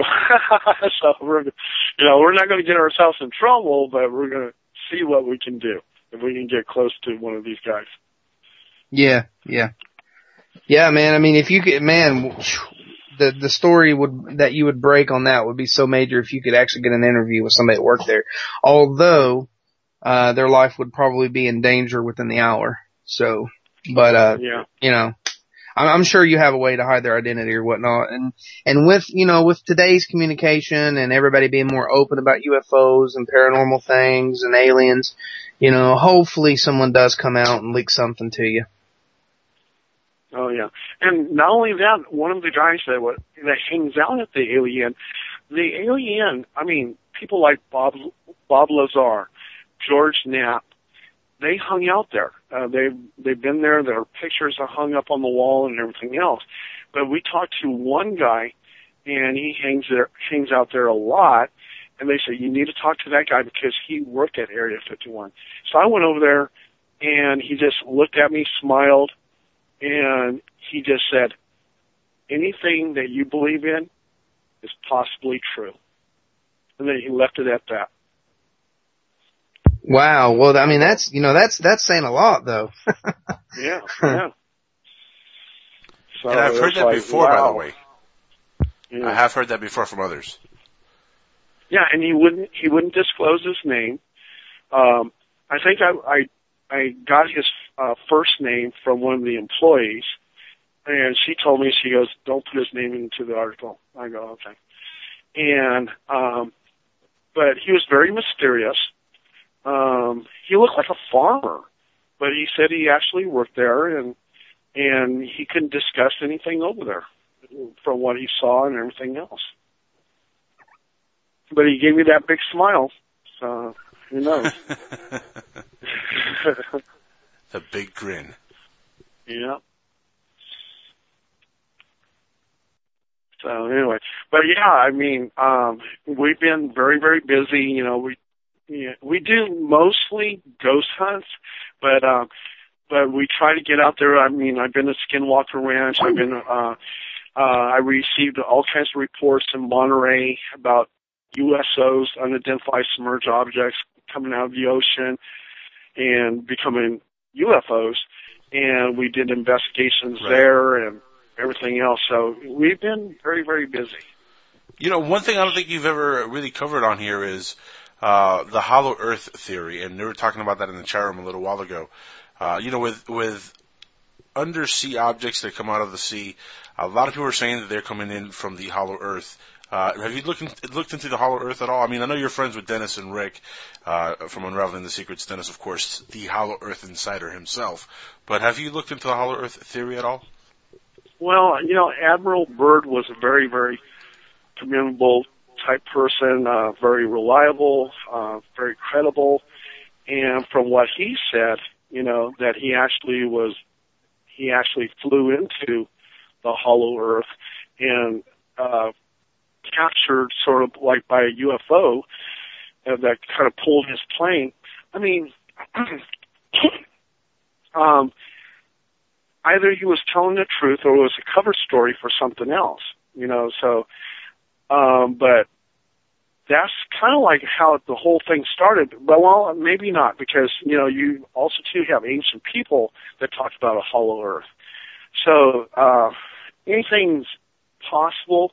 I mean, you're talking about various dimensions that can take you into a hollow earth. So maybe at some point in time in our reality, it's all solid, but in another interdimensional type of pathway, we would find that the earth is hollow. So the universe is very mysterious. You know, who knows? Didn't they just discover that one of the moons on Mars was hollow? Oh, really? Well, you know, recently. Also, too, the Apollo astronauts, when they, one of the Apollo flights to the moon, they said that when it landed, the craft landed, that the moon echoed as if it was hollow. And that could be the big eye in the sky. Who's to say that there's not a UFO base inside the moon itself, and that they're watching every movement that we do here on Earth? Well, that would be the perfect place to observe us, wouldn't it? I mean, right on the moon, right above us. You could just sit there with the telescopes looking right down at us and looking at everything we're doing. But yeah, it's actually, it was the Phobos moon on Mars that was found to be hollow this past year. And that's the amazing moon that's kind of, yeah, it's kind of oblong. And doesn't it have a strange orbit? So Not only that, that's also the moons that the Russians were trying to take pictures of in the late 80s or mid-80s. I think it was late 80s. And, of course, the Phobos mission got derailed because something hit the actual ship that we sent, that the Russians sent up there. The Phobos 2 or the Phobos 1, I believe, was one that was hit. And the last picture it snapped the picture right out in the middle of space. There's the moon. Phobos, one of the moons, and you see a little, what looks like a UFO right in the middle of the frame, and that's the last picture it snapped before it got taken out of commission. So you know, there's a lot of interesting stuff for those moons. I always thought Phobos was an artificial satellite, you know, that's camouflaged to look like a piece of rock. I don't know. I always thought that because it said it had a strange orbit, just because of the shape of it and everything else. You know, it's just a very odd piece of rock out there. I mean, I feel there's more to it than you know, thinking that it's just a piece of rock, a satellite. You know, it's funny though. The more we discover space, the more we discover that it's a lot stranger than we think. Oh yeah, everything in space is a lot stranger than we believe. You know, every time I see stuff from Mars, the rovers, or you know, any of the pictures that come out of Mars, it just shows you really, you know, it looks a lot like Earth in a lot of ways. You know, it looks like like Death Valley or something like that. But there's so much anomalies that they're finding on Mars, which really shows you that the universe is a strange place. And we're talking about just 2 planets in one little solar system. We can't even fathom all the other millions of planets, galaxies, suns, and all kinds of other things that are going on in outer space. Well, we're just out here sitting, listening to the radio, talking about these subjects. Oh, yeah. I know, besides the whole universe, and then there's possibly wormholes and the black holes, exactly what does it do? Yeah, other dimensions and everything else. A great possibility of life just being abundant throughout the whole universe and in different stages. It could be a planet out there just full of plant life and nothing else. Or it could be other planets which are similar to us, which, you know, that they don't have the knowledge to travel from one end of the galaxy to the other. But then there's these ancient civilizations that know how to utilize wormholes to get from point A to point B. So, yeah, it's amazing. No, the possibilities are endless. I mean, space is infinite. Is it not? Or at least we believe that it's infinite. That's what, you know, everybody tells us. It looks infinite. If it is infinite, that means there's infinite amount of possibilities with what could be going on out there. But listen, Paul, let me ask you, have you ever seen the video on YouTube for the Skinny Bob alien, the gray alien supposedly recovered at the Roswell crash? This video has been making the rounds. It's really hot on YouTube. A lot of people have been commenting on it being authentic. Some people, you know, are trying to debunk it already, saying it's fake. Nobody's come forward yet claiming to be the people who created the video. But have you seen this video at all? It's a little alien, and it looks like it's in some kind of a hangar base, and they're doing experiments on it. He's walking around. Is that the one that's being interrogated? I saw that one. Well, it might be because I think at one point it is being interrogated and they're measuring its height at one point and you see him like moving around while they're measuring its height. Have you seen that video at all? Do you know what I'm talking about? I wanted to get your opinion on it. Well, send me the link just in case it's the same one. Well, okay, I was going to say there's actually a lot of these videos, and the one that the Jack was talking about is the specific Skinny Bob one. This is the famous, EB, that everybody talks about that was interrogated and everything. I think that's the one I saw. Okay. The majority of the film, is black and white, and it does look authentic. I mean, at least to me. Yeah, this is a tough one for me. You know, I like to have an open mind, but I'm very skeptical as well of a lot of stuff that I see on YouTube, but this one was good. Okay, fact or fake, the one where the alien's walking behind the newscaster, they proved that was fake. And they straight up asked the producer, they said, hey, you have knowledge in this and this in producing movies. They said, did you fake it? And he finally confessed. He goes, yeah, I faked it. So that was incredible because when you look at it, I mean, it looked pretty damn real, you know? I'm still hung over the alien autopsy video. Supposedly some folks have come forward saying they're the ones who created it. Ray Santilli, the guy who supposedly bought the footage, still claims that it's authentic as far as he knows. But the jury's still out on that video. But it would make sense, though, if something like this does get leaked, that people will come out saying, oh, yeah, no, this is fake. I made this. You know, just to kind of discredit it if it is real and if it is, there is a conspiracy. Yeah. Well, we just also too. What's that? Oh, okay. Judy wants to talk about one video.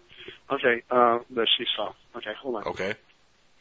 I know I saw one video of a couple guys who were in the woods, and they see like this creature with, and it almost looks like a human, but it looks like alien-esque, and he's like kind of like kneeling down behind the tree, and then all of a sudden it comes like running at him, and then the guys apparently freak out or whatever, and they have another picture of it that ended up on the news.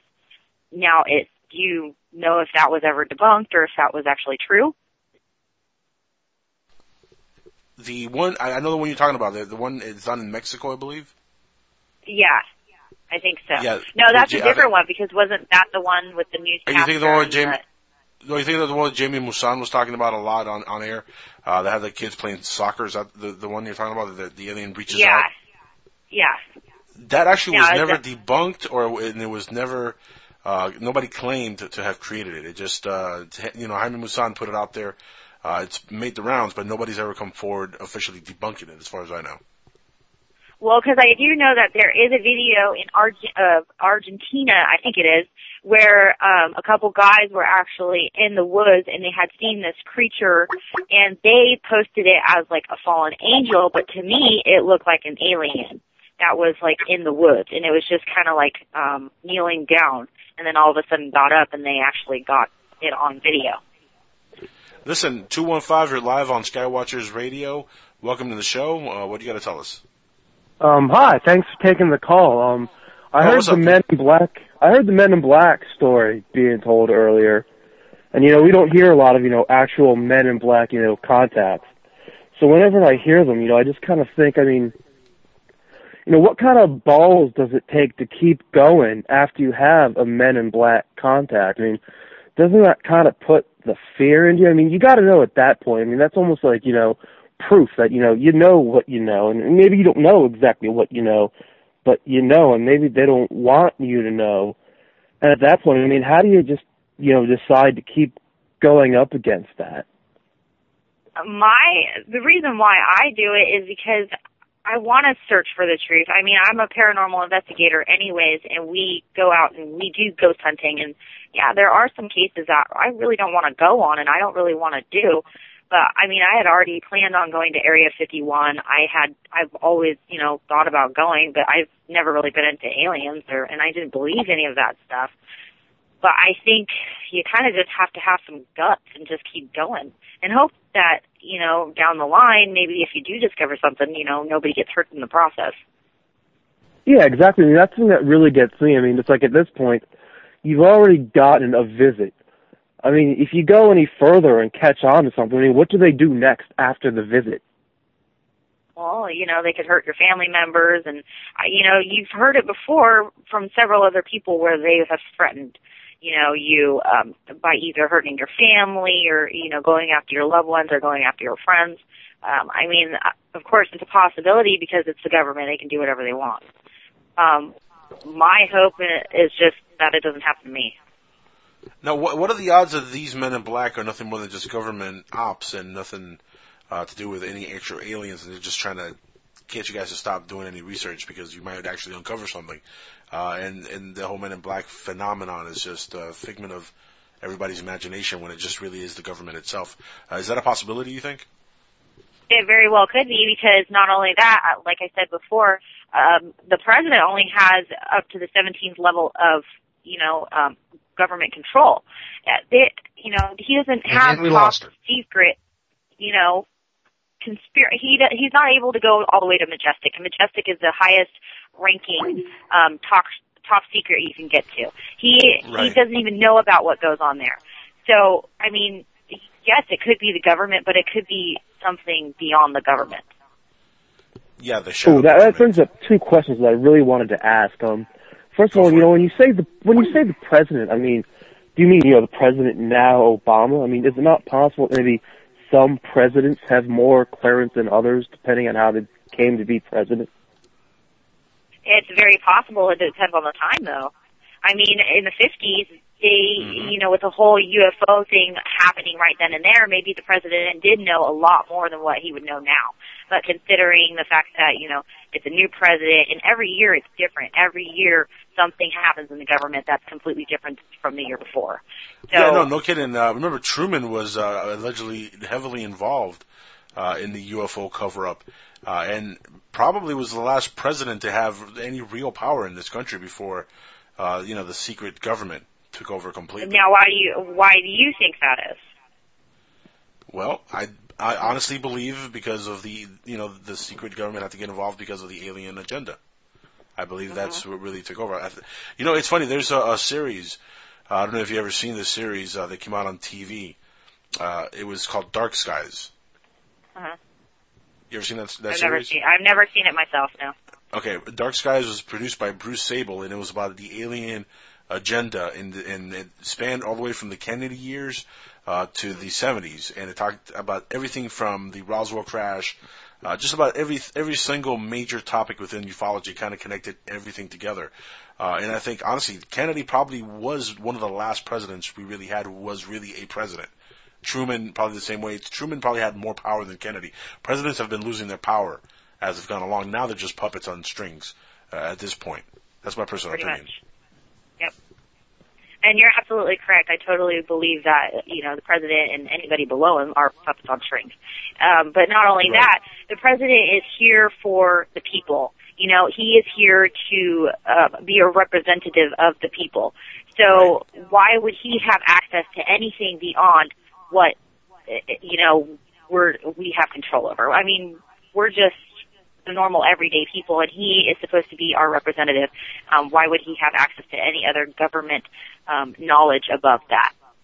Well, remember, the president is a liaison to the planet, or to the United States, to other countries. Yeah. You know, that's really what he is. But the United Nations, you know, a lot of people want to make this conversation about the New World Order taking over. Well, what do you think the United Nations is, if not a New World Order? Yep. That's exactly what the United Nations is.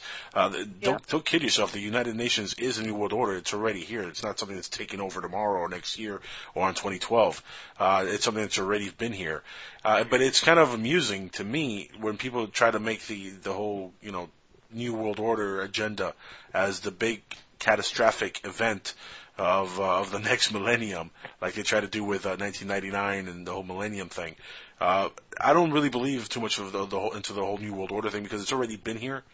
The Bushes already talked about it. It's already common knowledge that the United Nations is the New World Order.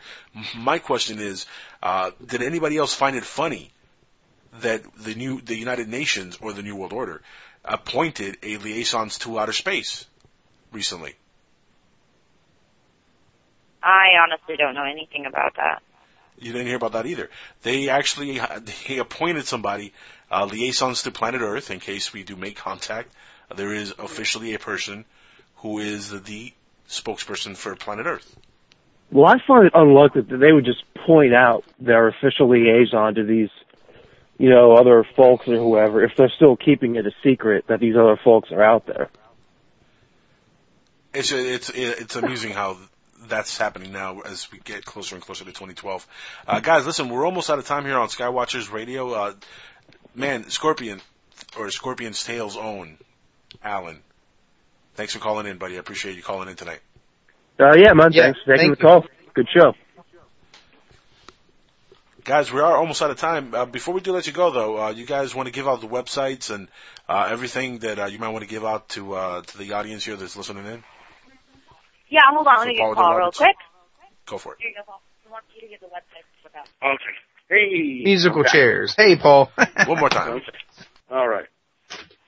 And my website is www.hpiparanormal.net. And also, too, you can find a lot of my stories right at my other website. I used to be in the comic book business, but I placed a lot of my articles first at my comic book website, and you'll see HPI Paranormal on there, and all my stories are dropped in there, and that's at www.jasmaonline.com. Very nice. Paul, thank you so much for being on here tonight with us, and it's a pleasure like always, man. Don't make it another year before you come back on. It's, like I said, it's been almost a year since we last talked to you, but thanks for being on here tonight, my friend. All right. Yeah, I got misty-eyed when I saw you on Skype there. I go, hey, I used to be on Jekyll's show. We got to do it again, my friend. It was nice to meet you, Brian. Yeah, thank you very much, Paul. And one more time, go ahead and give out the information on your book before we cut out. Okay, it's called HPI Chronicles, Ghosts, UFOs, Monsters, and High Strangeness. And you can find that on Amazon.com. Okay, and we only have a few more minutes left, but I do want to ask real quick, can anybody who is serious about becoming a paranormal investigator get with you and join your group? I have to ask that. Yes. I have what is called scouting missions, and sometimes like 75 people will show up to a scouting mission. And when you go to a lot of scouting missions and you're learning how to use all the different kind of equipment that we use, go on a UFO hunt and stuff like that, then we make a determination and say, hey, let's get this guy or let's get this girl into the group as an investigator. So just start going to the scouting missions. Okay, all right. Thank you very much, and again, thank you so much. And tell the lovely ladies that are with you, we were honored to have them, and we will definitely have to have them back later on, and you back as well. And keep us posted on any of your articles going on, and also the Sergeant Major Norton case. Just get a hold of us if there's anything new there, and we will throw you on here in a heartbeat. You know, and you also, too, ought to get John Vasquez, who wrote Incident at Fort Benning, because he tells an incredible, incredible story. So if you want to hook up with him, he's on Facebook, and that's a guy that you really should talk to. Oh, you know what? We will just do that. We will go ahead and look into that and try to contact him. Sounds good. Just Google Incident at Fort Benning, John Vasquez. And then alrighty. Contact me and I'll hook you up with them. Yeah, and to all the listeners, definitely investigate that too for yourself. This show, we want to lead everyone into being more inquisitive and more alert about the ufology subject. We don't want to just have you listening in on guests. We want you all to get concerned, be serious about it, take time, even if it's just a hobby, to investigate these things. The more believers that are out there and the more serious people, even if you're on a skeptical side, the better. As long as you take it serious or not, just throwing evidence out. We're looking for evidence. The more eyes and ears, the better. But again, thank you so much for coming on the show, Paul. Really appreciate it. Thank you so much. I really love doing the show. Mm-hmm. Take care, Paul. Guys, that is the great Paul Dale Roberts here on Skywatchers Radio. Just a great guest. Like I said, he's been here several times. Every time he always brings a lot of good stuff to talk about, and look forward to having him on in the future again. And his lovely ladies. Very nice girls. Oh, yeah. Very nice ladies. We're going to be back next week right here on Skywatchers Radio again. And actually, there's a special treat that we have for everybody who listens to PSN Radio, and that's coming up this weekend on Saturday night. Rick Osman is not around right now. He's actually on a 10-hour car ride up to Wisconsin for the sci-fi convention, Mary Sutherland's Sci-Fi Vortex convention up in Burlington, and he's going to be remotely broadcasting Unraveling the Secrets from up there this Saturday night, Sunday morning, whatever. So that's something to look forward to. That's always a lot of fun. Last year we had all kinds of people on there. Stanton Freeman was there. Kathleen Martin was there. The list goes on and on and on. I kind of forget because it's been a year. But this year, supposedly a whole lot of new people are going to be there. So that's going to be a lot of fun. Those shows are crazy because, of course, there's a lot of noise going on, a lot of people talking and stuff. But they're always a lot of fun. So please, everybody who's here, check that out this Saturday night at midnight after my show, The Jackal's Head, which will be live this Saturday night. And I also have an excellent guest. Guess who's going to be on my show Saturday night, Brian? Guess.